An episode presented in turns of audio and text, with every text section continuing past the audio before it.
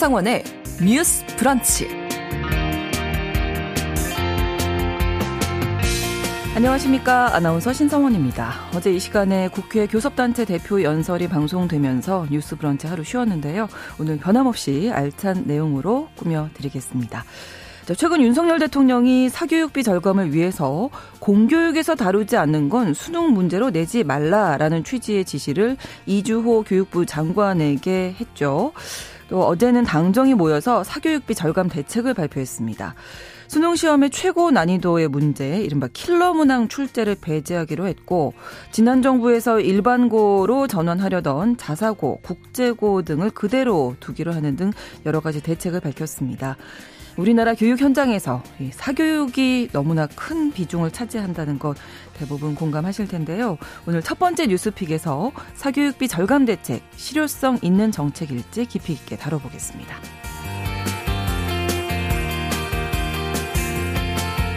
서해진의 범죄연구소에서는 2주간에 걸쳐서 가정폭력 문제 다루고 있습니다. 지난주에는 배우자 간에 벌어지는 가정폭력 짚어봤고요. 오늘은 가정 내 아동을 향한 폭력이죠. 아동학대에 대해서 살펴보겠습니다.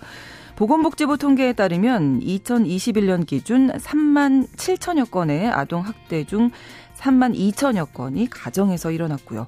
10건 중 8.4건은 친부모에 의한 학대로 드러났습니다. 아동에게 가장 안전하고 행복해야 할 가정에서 벌어지는 폭력에 대해서 이 시간 자세히 다루면서 근절을 위한 고민도 함께 해보겠습니다. 6월 20일 화요일 신성원의 뉴스 브런치 문을 열겠습니다.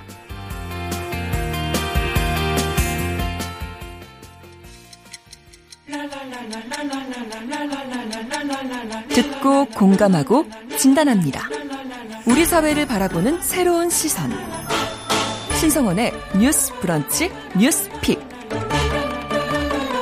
뉴스 브런치 청취자 여러분과 함께 소통하며 만들어 갑니다. 짧은 문자 50원, 긴 문자 100원이 드는 샵 9730, 우물정 9730번으로 의견 보내실 수 있고요. 또 라디오와 콩 앱으로도 많이 참여해 주시기 바랍니다. 화요일의 뉴스픽 시작합니다. 한겨레 신문 박다혜 기자, 조성실 시사평론가 두 분과 함께합니다. 어서 오십시오. 네, 안녕하세요. 네, 반갑습니다. 네, 교육 문제가 예, 나왔습니다. 어제 당정이 음. 학교 교육 경쟁력 제고 및 사교육 경감 관련 당정 협의회를 열어서 사교육 음. 줄이기 위한 대책들을 나눴는데 자, 일단 당정이 어제 이제 모이기까지의 과정을 조금 네. 짚어볼 필요가 있을 것 같아요. 음. 지난주에 윤석열 대통령이 이주호 교육부 장관에게 수능 관련해서 이제 발언한 게 이슈가 된 거잖아요. 좀 네. 박대혜 기자님 정리해 주실까요? 네, 이 사실관계를 좀 이제 시간 타임라인 상으로 좀 짚어보면 네. 처음 얘기가 나온 건 15일입니다. 그때 네. 이제 이주호 교육부 장관이 이제 뭐 교육개혁 관련한 이제 보고를 대통령 보고를 하는 자리가 있었고 그 자리에서 이제 윤석열 대통령이 아 최근 사교육비가 증가하고 있다. 그러니까 이 사교육비 경감 방안을 강력하게 추진을 해야 하는데 네. 그 방법의 일환 방안으로 이제 학교 수업에서 다루지 않은 내용을 수능에서 출제하는 건 배제해라 이렇게 주문을 했다고 해요. 네. 근데 이제 어쨌든 수능이 얼마 안 남은 상황에서 수능 관련 언급이 나오다 보니까 네. 현장에서 어떤 이제 혼란이나 조금 더 어쨌든 자세히 설명을 원하는 어떤 이런 반응들이 있었고 그래서 그 다음 날 대통령실에서 다시 이제 브리핑을 했어요. 브리핑을 해서 보니까 아, 이게 단순히 대통령이 뭐 쉬운 수능, 어려운 수능 뭐 이런 난이도 얘기를 한 게 아니라, 네.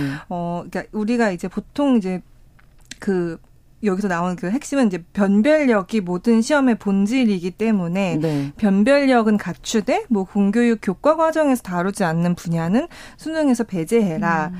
그리고 예를 들어 이제 사실 사교육을 뭐 부모님들이 자신의 판단 하에 필요하다고 생각해서 찾는 거는 개인의 선택이기 때문에 그거를 뭐 어떻게 할 수는 없지만 네. 그래도 이제 공교육 교과 과정에서 아예 다루지 않은 내용이 음. 수능에서 출제되는 걸 막아야 하고 이제 그 중에 사실 특히 예로 든 게 국어 과목 제목에 이제 비문학 지문을 좀 어, 이상한 음. 어렵게 내지 말아라라는 어떤 그런 내용들이 있었어요. 네. 이제 그 아마 근데 기억하 그 학부모님들은 특히 기억을 하실 텐데 그 최근 수능에서 사실 한 번씩 화제가 되긴 했거든요. 특히 이제 비문학 지문 가운데 과학 관련한 내용들이 나온 게 네. 이게 국어냐 과학이냐 네. 막 이러면서 이제 어떤 개념 설명도 사실 상당히 음. 어렵고 이제 그런 거에 대한 어떤 문제 제기나 뭐 이런 한 번씩 다 놀, 그러니까 어떤 좀 이슈는 됐었던 것 같아요. 그래서 이제 그런 거를 겨냥해서 이제 말한 거 아닌가 싶어요. 네. 근데 사실 그 6월 이제 모의 평가를 가지고 좀 얘기를 했는데 6월 모의 평가에서도 그렇죠. 그 국어 지문에 과학 관련 지문이 있었더라고요. 근데 음. 또 근데 제가 그걸 찾아봤는데 그 해당 지문 문제 관련해서 정답률이 거의 한 70% 80% 되더라고요. 어, 그래서 또 약간 뭐 이게 정말 그 어떤 이 음. 사교육 경감을 위한 대책일까? 뭐 이런 의견도 좀 있는 것 같습니다. 지난 6월 모의고사가 많이 어려웠었나 봐요. 그게 시발점이 된 거죠 지금. 음, 네. 그게 좀 논란이 되고 있는 네. 쟁점 중에 하나인 것 같은데요. 음. 그러니까 이게 6월 모의고사와 또 이후에 수능 직전에 있는 모의고사를 보면서 음. 그 해의 난이도를 좀 예측한다라는 음. 것이 음. 업계의 정설인데 네. 당사자들이 예측하는 기준인 거죠. 네. 그런데 이번 6월 모의고사 같은 경우에는 아직 성적이 산출이 좀 안 된 것으로 알려져 음. 있지만 네. 그래도 대략적으로 예상해 봤을 때 전년도나 전전년도에 비해서 상대적으로 그렇게까지 그렇게까지 난이도가 높지는 않았다는 것으로 음. 또 평가되기도 아, 합니다. 아, 그런데 다만 이제 대통령이 내렸던 가이드라인은 이제 이번이 논란이 되면서 이제 연초부터 사실은 이거를 음. 교육부 쪽에 지시를 했지만 음. 교육부에서 평가원을 제대로 어떻게 보면 관리 감독하지 못했다라는 음. 것에 대해서 지금 질책이 이어지고 있는 것인데 네. 배우지 않은 분야 그러니까 음. 학교 교육 이외에 사교육을 받지 않는 학생들이 전혀 풀 수 없는 문제를 제출하지 말라라는 음. 것이고 네. 그런데 이제 지시의 시문이나 이런 내용 자체가 네. 고등 수준에서 이해하기 어려운 그래서 선행 지식이 없으면 사실은 음. 풀기 어려운 접근성이 높은 문제를 출제했다라는 것. 그래서 네. 여기서 좀 공방이 붙고 있는 거예요. 그렇죠. 네, 그래서 이제 처음에 나갔을 때는 이제 헤드라인이 거의 한 줄 정도 나갔거든요. 교과 과정 외에서 수능 출제하지 않도록 이런 식으로. 그래서 그런 대전제 자체에 대해서는 음. 사실 모든 분들이 공감하실 겁니다. 그렇죠. 네. 음. 근데 다만 이 입시 문제라는 것이 굉장히 얽히고 설킨 문제이고 이게 영화 교육부터 네 나중에 직업 선택과 소득 네. 격차까지 이어지는 문제고 그렇죠. 우리 사회를 네. 가장 뜨겁게 달구는 음. 문제이기 때문에 네.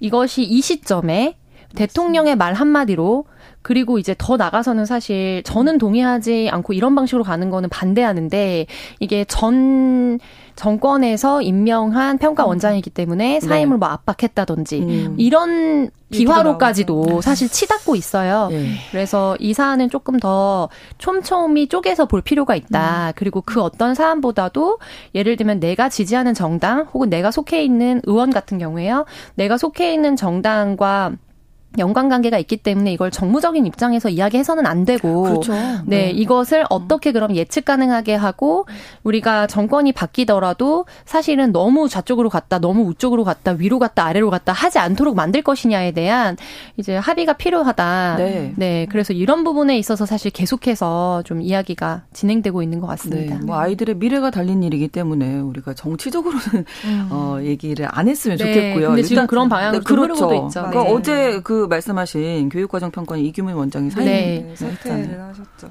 그 아실 거예요. 교육과정 평가원이 네. 수능 출제하는 기관이고 그래서 어제 이규민 원장이 이제 자기가 책임을 지고 사퇴를 하겠다라고 이제 밝혔는데요. 이제 뭐 본인 입장은 이게 뭐 어떤 외부의 압력 같은 게 있었던 건 음. 아니다. 다만 우리도 이제 EB 보통 이제 EBS에서 나오는 내용 네, 그 안에서 네. 출제하도록 노력을 했는데 그게 뭐 기대에 미치지 못하는 성과가 있었다. 그래서 기관장으로서 책임을 지겠다라고 이제 밝혔고 그 이전에 사실 교육부의 담당 국장을 경질하는 일도 있었고요. 그래서 근데 이게 말씀하신 대로 그러니까 어떤 뭐랄까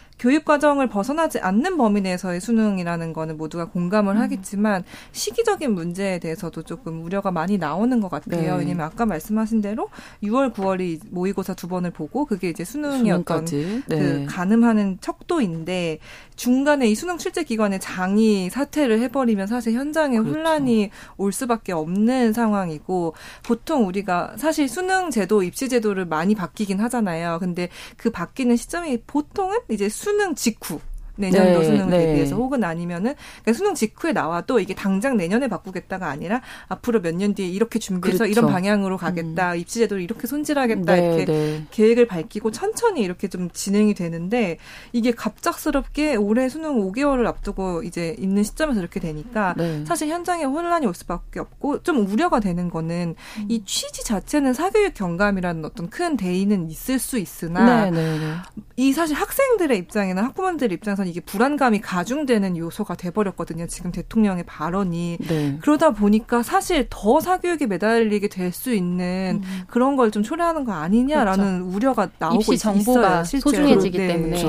네. 같은 음. 말씀을 7970번으로 음. 대구 수성구에 거주하는 고3 학부모라고 와, 하셨는데 지금 이모티콘에 많이 분노 이모티콘인가요? 어, 네, 지금 예. 보고 있지 못해서 딸이 그러는데 학교 학원 모두 이 문제로 난리라고 합니다. 어. 6월 모의고사 아직 결과 안 나왔고요. 그리 네. 어렵지는 않았다고 하네요. 음, 네. 다들 학생들 의견을 들어본다던가 음. 교육 현장 좀 다녀보시는지 궁금하다고 음. 하시면서 음. 뭐 소위 말하는 물수능이 된다고 해도 사교육비 안 줄어듭니다. 맞아요. 고3들이 너무 불안합니다. 너무 화가 납니다. 이렇게 남겨주셨거든요. 그러니까 당장 올해 수능에 적용을 하겠다라는 건가 이제 시간이 얼마 남지 그쵸. 않아서 지금 바로 영향을 미칠 수밖에 없죠. 당장 그렇죠. 올해 수능 영향을 미칠 수밖에 예, 없고 예. 방금 물수능이라고 말씀을 해주셨는데 네. 이게 물수능, 불수능 이러더라고요. 물수능, 불수능 이러로 늘 다퉈요. 근데 네. 어떤 입시 제도가 이상적이라고 말할 수는 음. 없을 것 같아요. 근데 이제 사실 물수능을 하면 네, 쉬운 거죠, 그러니까. 생기기 더 조금 어렵다고 어렵죠. 해서. 네. 근데 이거는 또 상위권 학생들의 얘기긴 네, 하거든요. 네, 상위권 네. 학생들의 한정된 얘기여서 음. 우리가 전체적으로 예를 들어 대학 기관이라는 게 대학교라는 것 자체가 어떤 뭐랄까 우리의 어떤 최저선을 맞추는 어떤 우리 교육의 최저선을 맞추는 기관이라기보다는 네. 줄 세우기 식으로 해서 입시가 진행이 되다 보니까 사실 상위권 학생들의 목소리가 훨씬 많이 들리고 그들의 목소리가 좀 증폭되고 있기는 한데 어쨌든 물수능을 하면 그 상위권 학생들을 중심으로는 이건 변별력이 생기지 않는다. 모두가 만점을 받을 수, 만점을 받는 사람이 너무 많이 음. 나올 수 있는 상황이고 네. 그러면은 이제 추가로 어떻게 해야 되냐? 추가로 변별력을 만들기 위한 어떤 다른 장치들 뭐 논술이든 다른 뭐 모르겠어요. 요즘 학생부 종합 평가든 막 이게 다른 음. 장치들이 많이 들어가게 되잖아요. 네. 그럼 오히려 거기에 더 이제 사교육과 어떤 개인 어떤 입시 컨설턴트와 어떤 이런 네, 시장들이 네. 더 커질 수 있는 문제들이 음. 있어서 그런 풍선 효과가 사실 우려되는 것도 사실이긴 하거든요. 음. 네. 저는 이 사안에서 음. 이제 세 가지 정도가 핵심적으로 좀 문제였다고 보는데요. 네. 첫 번째로는 이제 시점입니다. 그래서 음. 보통은 입시제도 같은 경우에 4년 전으로 예고제를 운영을 하고 있어요. 네. 그래서 현재 중2 학생들이 대입을 처음 치르게 되는 네. 네, 2028년도 대입제도와 관련된 예고제가 음. 내년도 초에 있을 예정입니다. 네. 그러면 내년 초에 발표되는 게 중요한 게 아니고 음. 지금 올해가 더 중요한 거죠. 올해 논의가 돼서 내용이 결정되고 직전에는 바로 바꿀 수는 없기 그렇죠, 때문에 그렇죠.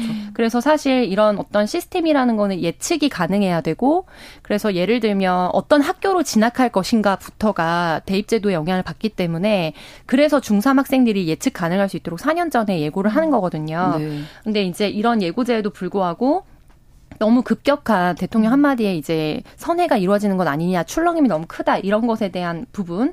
그리고 두 번째로는 이제 시스템의 문제라고 저는 생각하는데요. 그러니까 이번에 너무 이제 이 논란이 온 뉴스를 다 그야말로 삼키면서 예.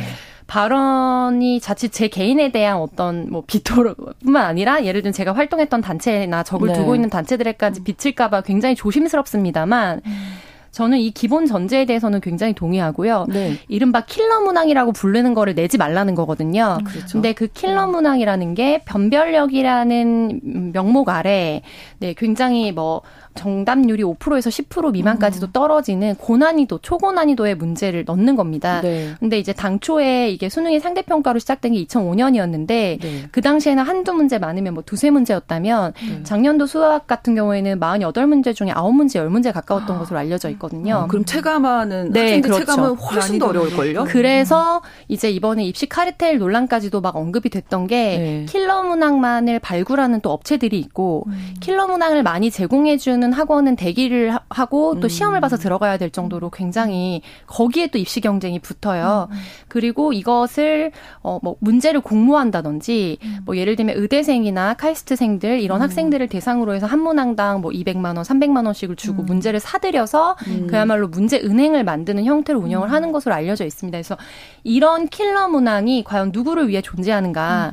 앞서 말씀하신 초상위권에 있는 몇몇의 음. 학생들을 위해서거든요. 음. 근데 결국에 대입제도라는 거는 우리 학교에 와서 이 과목을 수학할 만한 수학 능력이 있는 잠재력이 있는 학생인지를 뽑는 것인데 그 몇몇의 변별력 그리고 사실 그거는 대학에서 사실은 더 경쟁력 있게 개발을 해야 되는 건데 네, 네 그거를 모든 학생들이 다 음. 그것을 위해서 초등학교부터 이제 수능을 막 미리 공부하고 네. 제 주변에 있는 지인들도 보면은 특별히 대단히 뭐 학구열이 있는 경우가 아닌데도 불구하고 초등학교 5학년이 이미 고등학교 수학을 오. 2차, N차 막 돌리더라고요. 어, 주변에 그래요? 물어보시면은 거의 다들 그렇게 많이 하더라고요. 네, 네, 네. 왜냐하면 그렇게 하지 않으면 중학교에 가 가서 이미 학업적 성취도가 낮아서 어, 네뭐 자존감의 문제라든지 음. 네 그리고 고입의 입시에 또 영향을 미치는 겁니다. 그래서 이게 도미노로 그래서 영어 유치원이나 이런 것도 보내는 이제 이게 당사자 그룹에서는 영어를 미리 유치원 초등학교 때 떼어놔야 수학을 초등학교 때 하고 할수 있는 그래서 나머지 선택 과목을 중고등학교 때 한다는 거예요. 아. 그러니까 저는 이 이런 고리를 끊기 위해서는 사실 킬러 문항에 그러니까 이번 입시 뭐 예를 들면 6월 모의고사에 뭐 당사자 카르텔이 연관이 돼 있냐 이것까지는 너무 좀 과도한 해석일 수 있겠지만 음. 결과적으로 이 입시 산업을 계속해서 양산시키는 구조 끝에 음. 킬러 문항이라는 핵심적인 매개가 있다라는 것은 우리가 인정할 수밖에 없다. 음. 음. 그래서 킬러 문항을 빼고 네. 그 외에 이게 뭐 교과 과정에서 나왔던 지문에서만 출제하라는 건 사실 아니거든요. 네, 네. 그러니까 그러면 학교 교육을 받고 문해력이나 이런 부분이 어느 정도 있는 학생들은 사실 음. 너무나 부담스럽지 않게 수능에 접근할 수 있도록 하는 정도의 난이도나 문제 구성은 네. 너무 당, 당연히 필요하다. 음. 그래서 이 방향에 대해서는 저는 기본적으로는 동의를 해요. 근데 이게 이미 국회에 관련된 법안이 계류가 되어 있습니다. 그러니까 음. 우리가 이 너무 여기서 이번 올 한 해 동안 삼권 분립에 대해서 기본적인 얘기를 너무 많이 하는데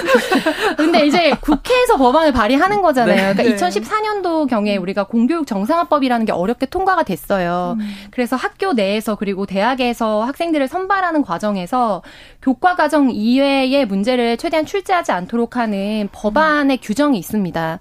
근데 좀 많은 분들이 모르실 수도 있 겠는데 2019년도에 굉장히 또 수능 관련해서 변별력 문제나 이런 게 논란이 음, 되면서 어려운 문제 하나 있었어요. 네, 몇몇의 네. 당사자들이 국가 손배소를 청구했어요. 네, 네. 네, 근데 안타깝게도 교과 과정 내에서 문제가 출제돼야 되는 당위성에 대해서는 동의를 하지만 음. 법원은 이미 국회에서 만들어서 이제 효력을 갖게 된 법에 근거해서 사실은 이제 판결을 내리잖아요. 음.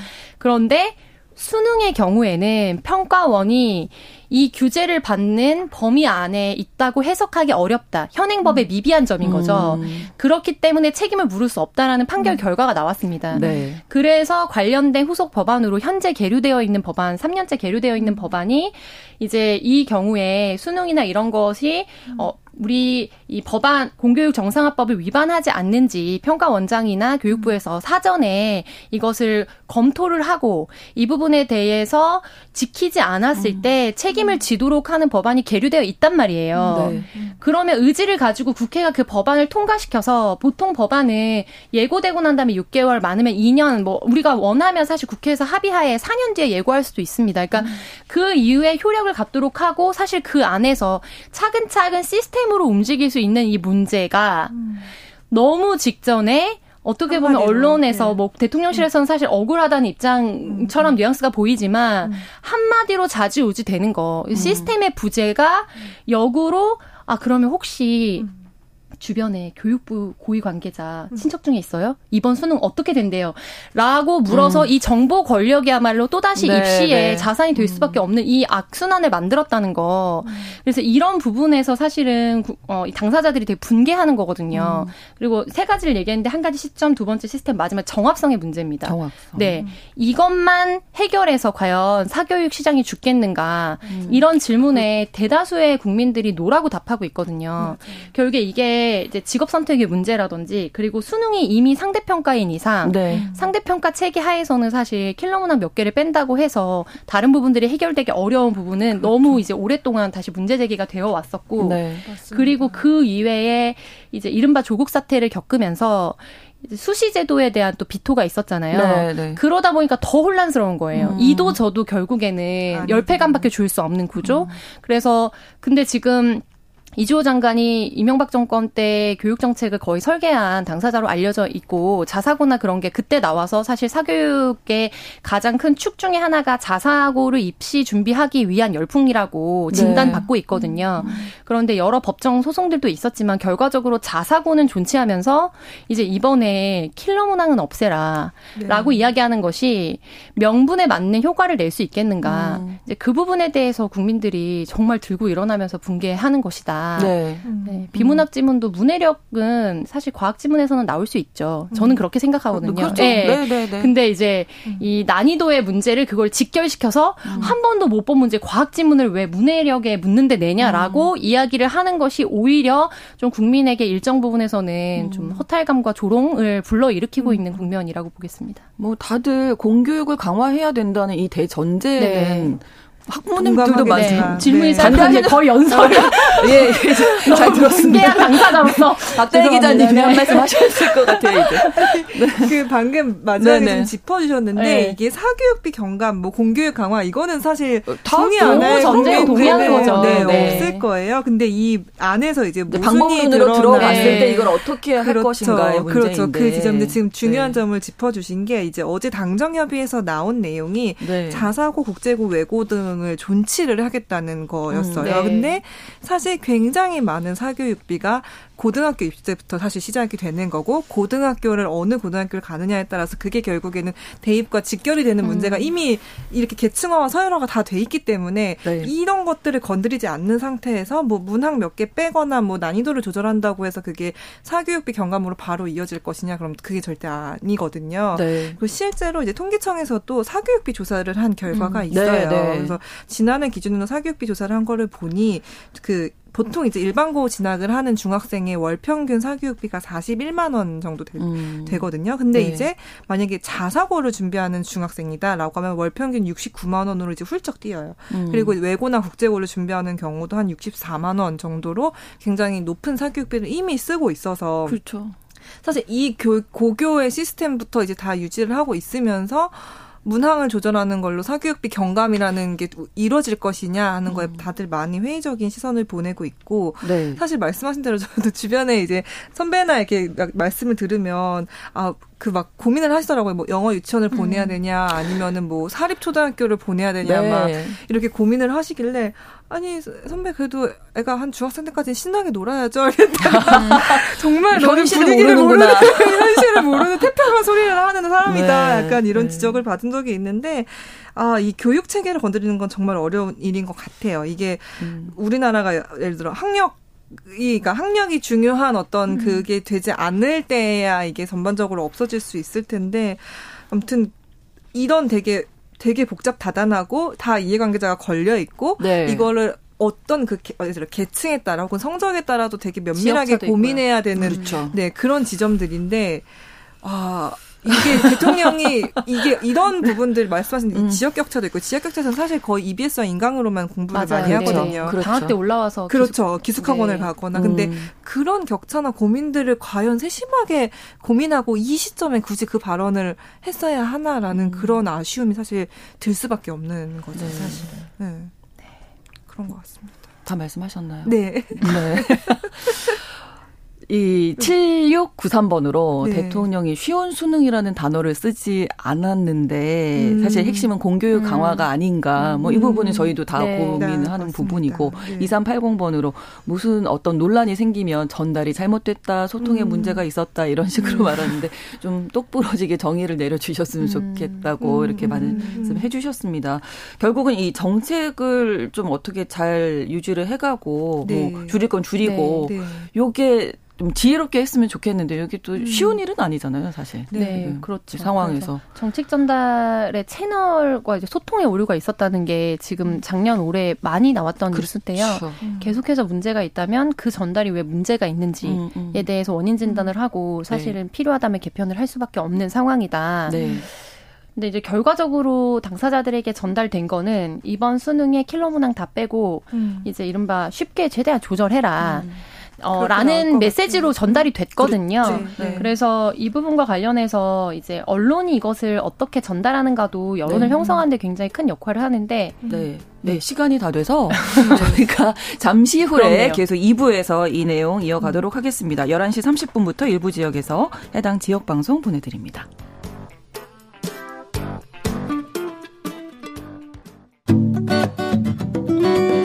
여러분은 지금 KBS 1라디오 신성원의 뉴스 브런치를 함께하고 계십니다. 네, 첫 번째 뉴스피 교육 문제 얘기하다 보니까 뭐 지금 준비하신 거예요? 한 반도 못 하신 것 같은데. 네, 작가님께 죄송한 하루네요. 질문질 많이 써주셨는데. 네, 아, 너무 이게 시간에... 쉬운 문제가 아닙니다. 네. 뭐 단시간에 있었던 문제도 아니고 음, 음. 하루아침에 뭐 이렇게 해결될 수 있는 문제는 사실 아니든 백년제 대계라고 합니다. 맞습니다. 교육은. 네. 네. 네, 오늘 방송에서는 이제 다른 뉴스에서 사실 사실 전달을 또 많이 해주시고 네, 네. 기자님께서 정리를 해주셨기 때문에 저는 이 두 가지만 마지막으로 말씀드리고 싶었는데 짧게 할게요. 네. 한 가지는 어, 보수 언론은 그럴 수 있다고 생각합니다. 정권과의 어떤 상관관계가 사실 무시할 수 없기 때문에. 네. 근데 이제 이른바 진보 언론으로 분류되는 언론사에서도 이번에 이슈를 다루면서 당사자 인터뷰를 음. 입시 산업 관계자분들을 너무 다수 많이 한 걸 보고 음. 저는 굉장히 좀 안타깝게 느꼈거든요. 음, 네. 그래서 보통 빨리 아이를 낳아도 최 소 20년 만에 당사자로서 수능을 맞이합니다. 음, 기본은 그렇죠. 30명에서 40년이고요. 그러니까 여기에 상주하는 당사자 그룹은 두 축밖에 없어요. 음. 입시 산업 관계자와 공교육 관계자입니다. 네. 현장에서 계속 아이들을 가르치는 공교육 교사들이죠. 음. 음. 근데 이제 이런 부분에서 계속해서 입시 업계에서 어떤 반응을 했다라는 것을 전달하는 방식의 뉴스가 과연 어떤 의미가 있는가에 대해서 저는 음. 좀 생각해 볼 필요가 있다. 음. 그래서 방향성, 그러니까 이번에 대통령이 어떤 과실이 있었다고 하면 음. 그러면 이 대전제가 맞다는 동의하에 이것을 어떻게 차후 정권이 어떤 정당에서 된다 하더라도 유지해 갈 것인가에 대해서 생산적 논의를 해야 되는데 네, 네. 그 논의는 지금 시작도 음. 할수 없는 상태로 계속해서 음. 서로를 무시하고 아무것도 모르는 상태에서 발언을 한다라는 식으로 겨냥할 수밖에 없는 구조로 음. 흘러가고 있거든요. 이 부분에 대해서 좀 말씀드리고 싶고 두 번째로는 이른바 일타 강사로 분류되는 분들이 네. 이 뉴스 되기 전에도 이미 여러 번 여기 관계자분들과 얘기를 했었는데 언론에 나와서 계속해서 자신의 소득과 그야말로 flex하는 삶을 자랑하는 방식 네. 저는 이거는 언론에서 섭외하시는 분들도 음. 사실은 공적인 역할에 대한 책임감을 가지고 지향해야 되는 방식이라고 생각하거든요. 음. 음. 일타 강사들 출연할 수 있습니다. 그런데 소득이 아니라 그렇다면 여기에서 네. 자기 직군에서 어떤 좌절과 또 그렇죠. 희망과 소명감을 음. 느끼는지에 대해서 이야기할 수 있어야 네. 사실은 이 산업 구조에서 이분들이 하고 있는 역할에 대해서 재조명을 받을 수 있는 건데 음. 지금 100억대, 300억대 이렇게 소비되면서 아이들의 꿈이 일타 강사 되는 거예요. 네, 네. 일타 강사들을 음. 발굴하는 학원도 있더라고요. 네, 그래서 이런 방식에 우리가 그냥 너무 자연스럽게 문화적으로 소비한다면 사실 제도 설계를 바꿔도 음. 전체적으로 효과를 보기는 어렵다는 점도 우리가 염두할 필요가 음, 있겠다. 그러네요. 네. 네. 아마 조금 더 자세한 사항이 궁금하신 학부모님들이 계실 텐데 그렇죠. 교육부가 이제 내일 한번 이제 학교 교육 경쟁력을 어떻게 높일 것이냐 음. 말 그대로 아까 공교육 현장에서 그럼 어떻게 할 것이냐에 대한 방안을 발표를 하고요. 네. 27일에는 이제 사교육 경감 대책을 조금 더 구체적으로 발표를 할 것 같아요. 네. 그래서 이제 그렇게 대통령이 한마디 했는데 그럼 어떻게 될 것이냐 궁금하신 분들은 일단 네. 21일이나 27일에 나오는 대책을. 조금 더 네. 보시는 게 필요하실 것 같습니다. 네, 좀 지켜봐야 음. 되겠습니다. 첫 번째 뉴스픽을 마무리하도록 하고요. 두 번째 뉴스픽 넘어갈 텐데 저희가 지난 목요일에도 이 음. 어, 이 문제 다뤘었어요. 대구에서 네. 있었던 지난 주말에 있었죠. 퀴어 문화 축제 관련해서 음. 현장에서 대구시 공무원과 경찰관 충돌이 있었습니다. 음. 축제는 열렸지만 뭐 논란이 계속 되고 있는 상황인데 음. 이게 어떤 주최 측 대구가 뭐 대구시가 아니라 대구시와 경찰이에요. 네. 지금 음. 예, 몸싸움이 일어났다고. 네, 맞습니다. 법원에서 기각 결정을 하면서 네. 이제 무사히 어쨌든 집 축제가 진행되기로 했다라는 것은 네. 저희가 전달해 드렸고 그런데 현장에서 대구시 공무원 지자체죠. 대구시의 네. 공무원들과 또 어. 대구 경찰 경찰들 간의 물리적 충돌까지 빚어지는 초유의 사태가 음. 발생해서 논란이 되었거든요. 네.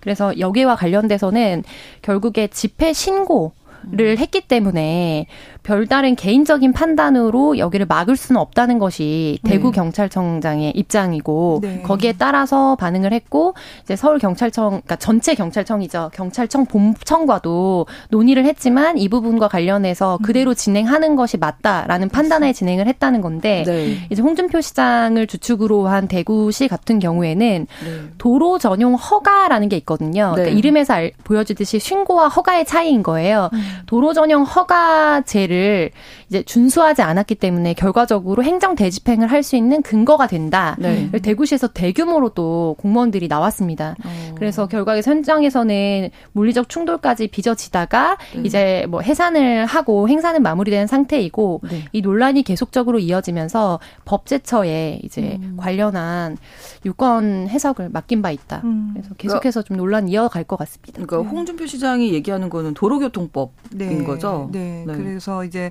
집회 신고만 해, 해도 도로 점용에 허가 없이 할 수 있는 건 아니다. 그래서 도로 점용에 대해서는 따로 따로 뭐 해야, 된다. 예, 해야 된다라고 아. 주장을 하는데 사실 네. 말씀하신 대로 경찰청 관계자는 네. 사실 이게 도로법에서 이거를 그 어떻게 행정대 집행을 할 때 그거 사례를 보면 그러니까 상습적으로 반복적으로 도로를 점거하는 경우나 이게 뭐 도로 통행이나 안전을 확보하기 위해서 되게 신속하게 필요한 조처를 할 필요가 있는 경우에 한해서는 행정 대집행을 음. 할수 있는데 네. 이번 퀴어 축제 같은 경우는 사실 그런게 해당하는 음. 사례는 아니기 때문에 네. 경찰 입장에서는 그냥 축제를 진행하는 게 맞는 거였다라고 네, 네, 네. 설명을 했고요. 되게 새로운 장면이었어요. 지자체와 경찰이 그러니까요.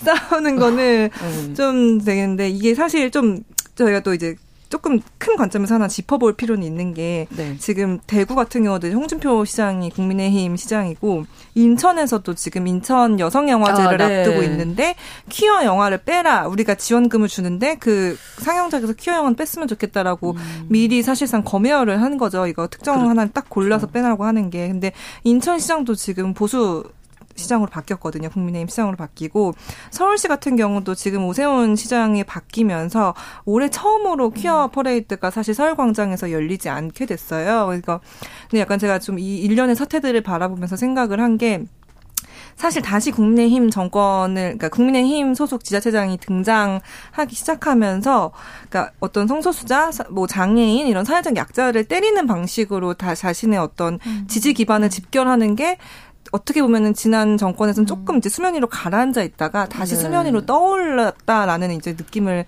받았거든요. 음. 왜냐면은 특히 성소수자, 퀴어 축제 이런 거를 가장 강력하게 항의를 하는 집단은 보수 기독교 집단이고 네. 그 보수 기독교 집단은 사실 이런 어떤 국민의힘과 같은 정치인들을 뽑아주고 선거 운동을 해주는 가장 강력한 지지 음. 기반이다 보니까 음. 이들의 눈치를 사실 볼 수밖에 없고요. 음. 그리고 이제 그들의 그 뭐 아마 지자체장 그 개개인의 뭐 입장도 사실 일치할 거예요. 왜냐하면 얼마 전에 오세훈 시장도 이제 서울시의회 시정 질문을 하는 과정에서 아 나는 동성애에 찬성할 수 없다 이렇게 공개적으로 네, 네. 얘기를 했거든요. 음. 그래서 이제 다시 한번 어떤 이런 약자들을 향한 어떤 갈라치기나 이들을 배제하는 방식의 정치가 완전히 이제 수면 위로 드러나서 이게 다시 어떤 mainstream 정치를 하는 어떤 주류의 방식으로 이제 다시 고착화되고 있다는 느낌 그런 느낌을 좀 받았습니다. 네, 네. 그뭐 종교도 그리고 자기 신념은 네. 다 가지시고 사실 뭐 그 부분에 대해서는 찬반이 음. 있을 수 있다고는 보는데. 음. 이제 지자체는 공공기관이어서 여기서 음. 이렇게 반대를 하는 거를 어떻게 봐야 할까? 뭐 좀 고민이 되는 지점이네요. 네. 그렇습니다. 네, 그래서 인천 여성 어, 영화제에서도 네. 이제 지원금 받지 않고 음. 그다음에 상영하기로 했던 영화 중에 논란이 됐던 게 두 사람이라는 다큐멘터리거든요. 그래서 음. 이런 영화 선정과 이제 그 목록과 관련해서도 기존의 주최 측에서 진행하기로 예정했던 대로 진행하겠다라고 네. 이제 성명을 발표를 했어요. 네. 근데 저는 이 상황에서 가장 주목했던 거는 대구 경찰청장의 인터뷰였는데 단독 음. 인터뷰를 어떤 언론사와 하셨더라고요. 네. 근데 거기서 본인도 20년 이상 개신교인으로서 교회 출석하고 있고 음. 동성애를 바라보는 개인적인 생각은 정리되어 있지만 음. 어, 그것과 별개로 음. 이 사안에서 사실 합법적인 어떤 절차들을 음. 거쳐서 신청 설명을 하고 집회를 음. 할 자유가 있는 사람들의 자유를 제한할 권리가 자기에게 없다고 생각했다라는 네. 게 요지예요. 음. 그리고 민주노총 관련해서도 음. 허가를 해줬는데 어떤 명분으로 음. 퀴어 집회에 대해서만 음. 제한적으로 해석을 할 수 있느냐라는 것인데 네. 저는 이 부분이 좀 당사자로서 특히 개신교인 분들이 좀 네. 다시 한번 새겨봤으면 좋겠다라고 생각했던 멘트였습니다. 네. 마지막으로 이제 약간 지자체장의 책임도 좀 짚고 싶은데 네. 이번에 이제 이런 사태가 일어나니까 현장에서 기자가 그러니까 집시법이 필요한 경우에는 어쨌든 주요 도로에서 음. 시위를 제한할 수 있다는 조항이 있지만 이걸 제한해야 한다는 강제 조항이 아닌데 음. 왜 이렇게 하냐라고 이제 물으니까 네. 홍준표 시장이 그런 질문 같지 않은 질문 하지 말고 경찰청 가서 떠들어라 이렇게 말을 했대요. 근데 사실 어쨌든 기자도 이제 시민의 대의를 받아서 질문을 하는 그렇죠. 사람이고 지자체장의 책임 어쨌든 그거를 그 언론을 매개로 소통을 하고 설득을 해줘야 되는 입장인데 네. 약간 어, 그런 말 같지도 않은 얘기는 하지 마라라는 식으로 대응을 하는 건 과연 이제 공공기관장의 책임을 다 하는 것인가는 음. 좀 네, 다시 좀 돌아볼 필요가 있지 않을까 네. 그런 생각이 듭니다. 제가 아무래도 이제 이런 이야기하면서 어. 어, 개신교 기독교 네. 얘기를 하기 일부 일부 개신교 네. 신자들 그렇죠. 네. 그렇지 않은 분들이 더 많다는 점을 음. 또 말씀을 드리도록 하겠습니다. 오늘 이렇게 해서 뉴스픽 마치도록 하지요. 화요일의 뉴스픽 한겨레 신문 박다혜 기자, 조성실 시사평론가 두 분과 함께했습니다. 고맙습니다. 감사합니다. 신성원의 뉴스 브런치는 여러분과 함께합니다. 짧은 문자 50원, 긴 문자 100원이들은 샵 9730. 무료인 콩앱과 일라디오 유튜브를 통해 참여해 주세요.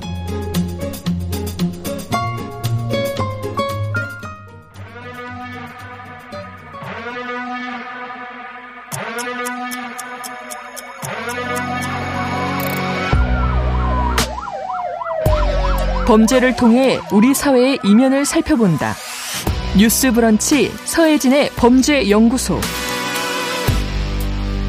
서혜진의 범죄연구소 시작하겠습니다. 서혜진 변호사와 함께 꾸며드립니다. 어서 오세요. 네, 안녕하세요. 자, 저희가 지난주에 이제 가정폭력, 배우자 간 가정폭력 다뤄봤고 오늘 아동 폭력에 대해서 네. 말씀해 주신다고 가정 내에서 이제 아동에, 아동에 대해서, 대해서, 이루어지는 폭력인데 네. 이걸 우리가 다른 말로 하면 이제 아동, 아동 학대가 학대죠. 되겠죠. 예. 네. 좀 가슴 아픈 사건들 많이 네. 이야기할 수밖에 없을 것 같은데 이 아동학대 대부분이 가정 안에서 이루어지고 있다면서요? 네, 실제로 대부분의 아동학대 사건들이 가정 내에서 일어나고 있는데요. 네. 통계로도 이걸 보여주는 수치가 있는데 21년도에 보건복지부가 발표한 학 학대 피해 아동 보호 현황이라는 자료에 따르면요. 네. 어, 총 3만 7천여 건의 아동 학대 중에 3만 2천여 건이 네. 그 발생 장소가 가정 내에서 일어나는 음. 걸로 이제 집계가 되고 있어요. 그리고 그 가해자가 친부모인 경우가 그러니까 친부모에 의한 학대가 10건 중 8.4건 정도의 비율을 가지고 있거든요. 네. 그래서 사실상 뭐 우리가 가끔 이제 접하는 뭐 어린이집에서 일어나는 네. 아동 학대, 뭐 유치원, 학교에서 어뭐 그 양육자나 음. 친권자가 아닌 제3자에 의해서 일어나는 아동학대 사건은 상대적으로는 그 발생 건수가 매우 적은 음. 수치가 있어요. 그리고 또 특징은 이런 식으로 가정 내에서 일어나지 않고 가정 외에서 일어나는 사건들은 잘 알려질 수밖에 없거든요. 그렇죠. 왜냐하면 네네. 어쨌든 그 이제 학대를 당한 그 피해 아동들의 뭐 친권자나 뭐 법정 대리인이 있기 때문에 이 문제를 강력하게 끌고 나갈 수 있는데 이제 가정 내에서 발생한 사건이라면 네. 외부에서는 알아차리기가 되게 어렵다는 어렵죠. 특징이 있어요. 네. 그러니까 이게 훈육과 요 정말 아동 학대가 되는 요게 그러니까 나는 가르치려고 했다 이렇게 얘기하잖아요. 아동 학대 그 네. 부모들 네. 이야기를 들어보면 아이가 뭐 말을 안 듣었다. 뭐 맞아요. 뭐 그래서 뭐 조금 때리면은 얘가 정신을 네. 차리지 네. 않을까 이런 식으로 네. 어 부모 입장에서는 훈육을 한다고 음. 생각하고 접근을 하는 건데 재벌로 훈육이 가능하다라고 네. 생각을 이미 하고 있는 그렇죠. 거죠. 그래서 뭔가 훈육과 범죄 사이의 경계가 음. 사실 좀 문화적인 현상이라든지 사회 변화에 따라서 좀 다르게 인식이 되잖아요. 네. 근데 아마 과거와는 조금 이제는 좀 달라진 그렇습니다. 분위기가 있다라는 거는 명확하게 우리가 얘기할 수 있을 것 같습니다. 네. 아동학대 이야기 뭐 나오면 당연히 좀 마음이 너무 안 좋고 조금 어려운 부분이긴 맞아요. 한데 네. 그래도 사례들을 좀 한번 만나볼까요? 네, 그래서 뭐 대표적으로 아마 제가 말씀드리면 다 아실 만한 음. 사건인데요. 네. 어, 2013년 8월에 경북 칠곡에서 있었던 사건이에요. 네. 계모가 의붓딸을 살해한 사건인데요. 한 아이가 이제 배가 아파서 이제 복막염에 의해서 이제 병원에 잘 가지 못하고 사망을 하는 사건이 일어납니다. 네. 어, 근데 이 사망을 한, 한 이후에 이 계모가 지역 아동센터에 어, 이 아이가 이렇게 사망을 했다. 근데 음. 장례를 어떻게 해야 할까? 아니면 장례비 지원이 가능한가? 뭐 이런 것들을 좀 묻습니다. 근데 사실 좀 일반적이지 않죠. 그렇죠. 아동이 자기가 이제 키우는 아이가 사망을 했는데 네. 뭐 장례비 지원이라든지 이런 그러니까요. 거를 묻는다는 너무 이상했고 그럴 정신이 네. 있나요? 그리고 실제로 이 전화를 받은 사회복지사가 이 가해자의 평소 행동을 좀 알고 있었기 때문에 아. 너무 이상하다라고 생각을 해서 바로 경찰에 신고를 합니다. 네. 그래서 이제 경찰이 이제 사건 수사에 착수를 하게 되고 그 과정에서 이 사망한 아이의 그 부검을 시행하게 되는데요. 음. 어, 부검을 해보니 장기가 파열된 상태로 아. 사망을 한 거였고 아. 이미 뭐 몸 수십 군데에 심한 멍과 상처가 발견이 됐고요. 팔의 관절도 구부러지지 않을 정도로 이제 심각하게 어, 부러져 있었다. 이렇게 이제 부검 이 결과가 나오게 돼요. 네. 그래서 수사 결과 확인을 해보니 어이 가해자 계모가 어, 음. 어, 평소에 상습적으로 이 아이를 여덟 살이었거든요 여덟 살 음. 여자아이를 이제 학대한 정황은 밝혀지게 됩니다. 네. 그런데 이 가해자가 뭐 자신의 죄를 인정하지 않고요. 이 사망한 아이의 언니가 있었는데요. 친언니에게 거짓 진술을 시킵니다. 어떻게 어. 시켰냐면 어, 동생이 사망한 이유가 내가 네. 동생이랑 잠깐 싸우다가, 어, 음. 좀, 동생이 말을 안 들어서 내가 좀 몇 대 때렸다. 네, 그런데 네. 동생이 죽었다. 이렇게 진술을 하거든요. 그럼 이 언니에 대해서도 사실 이건 학대인데. 네. 그래서 알고 보니 이런 것들이 다 이 가해자가 언니에게 좀 강요한 진술이었고 음. 나중에 이 언니가 법정에서 증인으로 출석을 해서 이런 부분이 다 강요된 진술이었다. 실제로는 어 이 가해자가 나에게 거짓 진술을 강요한 것이고 나도 학대 피해자였다라고 얘기를 합니다. 음. 그리고 이런 이제 증언에서 시작된 경찰 조사에 따르면 실제로 이 친언니도 네. 이 가해자에 의해서 상습적으로 학대를 당한 그렇죠. 그런 것들을 그런 것들을 밝혀지게 되고 네. 또 친아버지가 있 있었는데요. 네. 친 아버지도 사실 이런 정황을 이런 상황을 말려야 하고 좀 그럼요. 너무나 당연하게 네. 이런 학대가 없도록 해야 할 어떤 의무가 있는 건데 오히려 이런 그 가해자의 그 학대에 가담한 그런 것도 밝혀지게 돼서 최종적으로는 이 가해자 계모에게는 어 상습 학대와 상해 치사죄가 인정이 돼서 징역 15년이 선고됐고 음, 네. 친아버지에게도 어, 학대 혐의가 인정이 돼서 징역 4년이 선고되고 네. 확정이 됐습니다. 예.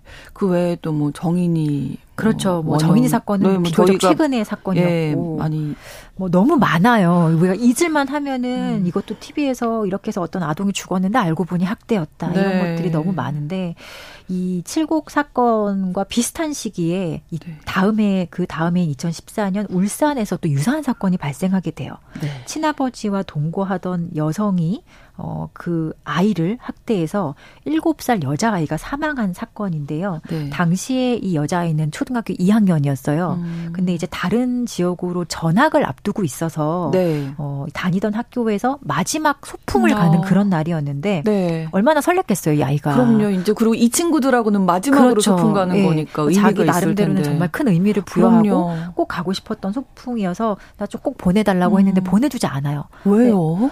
네. 글쎄 왜안 보내줬을까요? 왜 안 보내주는 거예요, 도대체? 보내주지 않고 이 소풍을 보내달라는 아이를 그냥 안 보내준 것도 아니라 사정없이 폭행을 합니다. 그래서 이 과정에서 이 아이가 갈비뼈가 16개가 부러지거든요. 사실 정말 엄청난 중상인 거죠, 이게. 어떻게. 성인도 감당하기 어려운 음. 정도의 중상을 입고 사망을 해요. 그런데 여기서 이제 바로 경찰에 신고하거나 병원에 데려간 게 아니라 이 아이가 화장실에서 익사한 것처럼 위장을 하고 그 후에 되게 태연하게 119에 신고를 해서 아이가 뭐 익사했다 네. 이런 식으로 119로 오게 합니다. 근데 구조대원들이 사실 현장에 와 보면 이게 이상하다는 하더라고요. 걸 너무 네. 잘 예. 알죠. 그래서 경찰에 바로 신고하게 되고 조사가 아. 이어지게 됐는데요. 이 조사 과정에서 상습적으로 피해 아동을 이제 폭행하는 방식으로 과한 폭행인 거죠. 너무나 이제 성인들도 16개면요. 뭐 이 정도 이전에도 훨씬 이런 정도의 강도 높은 폭행이 있었던 것이고 이런 식으로 지속적이고 상습적으로 학대했다는 것이 밝혀지게 됩니다. 근데 이 사건은 조금 눈여겨볼 만한 것이 1심에서는 앞선 사건과 마찬가지로 이제 상해치사죄가 인정이 돼서 징역 15년이 선고됐었는데요. 네. 2심은 상해치사죄가 아니라 살인죄가 적용이 아. 돼서 징역 18년이 선고가 됩니다. 네. 이게 어떻게 보면 우리가 거의 뭐 이제 10년도 되지 않았는데 거의 관행적으로 이런 식으로 아동 학대를 해서 음. 때리고 폭행해서 아이가 사망하게 되면 네. 살인의 고의를 가졌다고 고인의 고의 살인의 고의가 있어야지 살인죄가 되거든요. 그렇군요. 근데 살인죄를 적용을 하지 않았었어요 수사기관이. 아, 그냥, 그냥 상해치사 상해치사. 아. 그러니까 상해치사라는 거는 결과적 가중범이라고 음. 얘기를 많이 하는 아, 예, 결과적 가중범의 이렇게 범죄를 하나로 분류가 되는데요. 네. 말 그대로 그냥 사망에 이르게 한 거예요. 음. 사망에 대한 고의는 고의는 없었는데 네. 결과적으로 이렇게 그렇죠. 됐다. 상해 고의만 가졌는데 이 사람을 상해를 했더니 어 과실로 사망하게 되었다. 이런 거거든요, 법률적으로. 7살 아이를 갈비뼈 16개가 부러질 정도로 때린 거를 그러니까요. 이제. 네. 이게 사실 너무 성인, 오히려 아이들에 대해서는 이 살인의 어떤 미필적 고의나 이런 고의 부분을 더 완화해서 해석해야 되는 게 너무나 상식적인데 네. 지금까지는 너무 그렇죠. 이해되지 않는 않는 음. 방식으로 수사기관이 어, 고의범인 살인죄를 거의 적용하지 않았던 그렇군요. 거예요. 근데 이때는 살인죄가 예, 최초로 이제 검찰도 어. 살인죄로 어, 항소심에서 공소장을 변경을 했고요. 네. 법원도 살인죄를 적용해서 살인죄로 이 아동학대 사건을 사실 이제 판결 선고한 최초의 사례라고 기록이 돼요. 근데 우리가 그 정인이 사건이라고 많이 알려진 그 네. 그 양천구 사건에 있어서도 최초의 검찰의 기소는 살인죄가 아니었어요. 네. 거기도 이제 이런 여론이라든지 그렇죠. 이 아이 아이가 이렇게 사망한 게 과연 고의가 없었던 것이 맞느냐에 대한 네. 의견이 나오고 사회적 공분이 좀 어, 음. 커지고 하니 공소장 변경을 한 거거든요. 그렇군요. 근데 이런 식으로 이제 아동 학대해서 아이가 사망한 결과가 생기는 경우에는 사실 더 적극적으로 살인죄로 기소해야 하는 그런 수사 관행도 좀 정립될 필요가 있어요. 네. 이게 시작된 지 음. 얼마 안 된 거예요. 그러네요. 그 가장 그 안타까운 점이 아이가 이제 학대를 당하면서도 내가 학대를 당하고 있다는 거를 어디다 알릴 데가 없잖아요. 네. 그러니까 그리고 오롯이 그냥 견뎌내야 하는 네. 거잖아요. 그리고 학대당한 아이가 학 학대를 당했는지도 모를 수 있어요. 그렇죠. 외부와 단절된 음. 경우도 많고 또 어, 심리적으로 상당히 그 학대하는 사람에 의해서 지배당하는 경우가 많기 때문에 네. 계속 살아야 되잖아요. 그죠. 어쨌든 네, 계속 집에서. 하루를 계속 같이 네. 보내야 되고 갈 곳이 없잖아요. 아이가 선택할 수 있는 음. 그런 다른 선택지가 없기 때문에 네. 어, 이게 어떻게 보면은 정말 더 잔인한 범죄고 그러니까. 반인륜적인 범죄 중에 대표적인 사례이라고 생각을 합니다. 학대 이유는 뭘까요? 여러 가지 뭐 원인이 있겠죠. 일단 가장 대표적인 게 뭐 아이를 여전히 자신의 어떤 소유물, 인격 체로 바라보지 않고 자신의 소유물로 음. 접근하다 보니 어 감정 조절하지 못하고 자기의 감정대로 아이를 다루거나 네. 또는 뭐 스트레스나 뭐 다른 요인에 의한 뭐 심리적인 문제도 있을 수 있고요. 아니면 정말로 정신질환에 어 문제가 있는 음. 등 여러 가지 이제 원인은 있겠죠. 근데 가장 이제 중요하게 봐야 될 것은 이런 중대하게 이제 사망한 사건 이런 것들은 사실 어느 정도 명확하게 밝혀지는 경우가 있는데 여전히 경계가 불분명하다고 느끼는 것 중 하나가 아까 지적해 주셨다시피 이 학대와 훈육의 그 경계에 예, 대한 예. 인식을 음. 제대로 못 하고 있는 그런 현실 그게 음. 가장 크지 않을까 싶어요. 네. 그 21년도에 보건사회연구원이 발간한 훈육과 학대의 경계라는 보고서가 있는데요. 네. 여기에 보면 응답자의 한 70.5%가 체벌은 암묵적으로 괜찮다. 체벌은 암묵적으로 허용해도 아. 된다라고 답을 했다고 해요. 그러니까 사실 음. 되게 많은 사람들이 그러네. 체벌, 아이에 대한 체벌은 아, 필요하다. 필요하다라고 음. 생각은 하는 거죠. 근데 최근에 저희 민법에 민법 이제 제정되고 나서 계속 이제 한 63년 동안 있었던 조항이 친권자의 징계권, 뭐 부모의 네. 징계권이라는 조항이 있었거든요. 어. 어, 징계라고 하면 조금 특이하긴 한데 친권자는 자녀를 보호 또는 교양하기 위해서 필요한 징계를 할 수 있다라는 게 민법 규정에 있었어요. 아, 그러니까 부모는 어. 어, 징계권의 하나로서 뭐 체벌도 좀 가능하다라는 가능하다. 게 사실 법률적으로도 아. 허용이 됐었던 거죠. 아. 근데 이 민법의 이 징계권이 21년도 1월에 이제 삭제가 됩니다. 제정 63년 만에 삭제가 됐기 때문에 어 이런 식으로 징계권 삭제가 된 법률의 변화도 우리가 좀 이, 이런 부분도 좀 시사하는 바가 있는 것 같아서 네. 이제는 민법상으로도 어, 친권자의 징계는 네. 불가능하다라는 거를 좀 아셔야 될 필요가 있겠죠. 네. 그리고 많은 그 교육 전문가들이 얘기하잖아요. 체벌이 절대 훈육이 될 수 없다. 네. 아이에게 상처만 남길 뿐이다.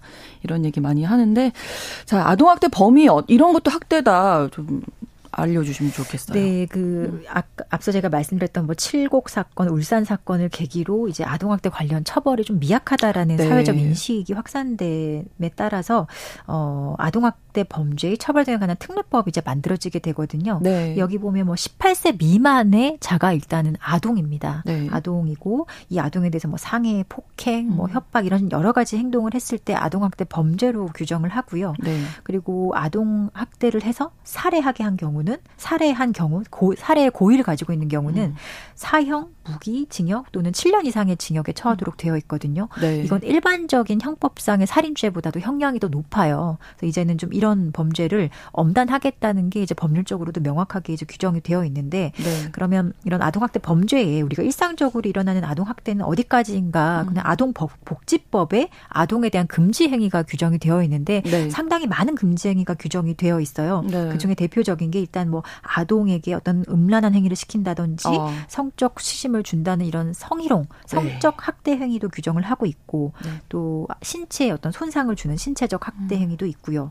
그리고 정서적 학대 행위라고 해서 그렇죠. 정신 건강, 네. 발달에 해를 끼치는 사실 모든 종류의 음. 그 학대를 정서적 학대 행위로 규정을 하고 있습니다. 네. 그 네. 아동을 그냥 그대로 두는 거 있죠. 방임하는 거. 방임 이런 것도 대표적인 학대입니다. 네. 네. 아무튼 뭐 아동학대라는 게 이제 은폐되기가 쉬워서 이걸 찾아내는 게 중요할 텐데 정부 정책이 마련돼 있죠. 예, 가장 대표적인 게 초등학교 입학할 때. 아, 예, 예. 예비 소집일을 예. 그래서 한다고. 그 아이들이 예. 안 오면 안 오면 이제 조사를 하는 거거든요. 그렇죠. 네. 사실 거의 99.9% 소재 파악이 된다고 해요. 올해도 그렇군요. 올해 2023년도 초등학교 예비 소집 실시가 이미 됐죠. 아이 네, 다니고 네, 있고 네, 네. 전체 취약 대상 아동의 99.9%의 소재 소재가 파악됐다. 그 아, 소재가 파악 안 됐는데 안 국내에 있는 아이들 이런 음. 아이들에 대해서는 이제 조사를 하고 있는 거죠. 어떤 네. 일이 생겼는지 그럼. 이게 대표적인 어, 정부의 정책 중의 음. 하나이죠. 네.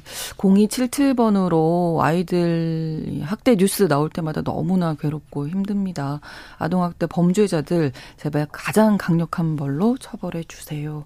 라고 말씀해 주셨는데 법이 또 많이 바뀌어서 특례법이 네. 마련됐으니까 예, 또 이런 거 없어야죠. 이런 뉴스 더 이상 안 전해드리고 그렇죠. 싶습니다. 네. 다른 것보다. 서혜진의 범죄연구소 오늘 아동학대에 대해서 자세히 알아봤습니다. 서혜진 변호사와 함께했어요. 고맙습니다. 감사합니다. 신성원의 뉴스브런치 6월 20일 화요일 순서 마치겠습니다. 저는 내일 오전 11시 5분에 다시 오겠습니다. 고맙습니다.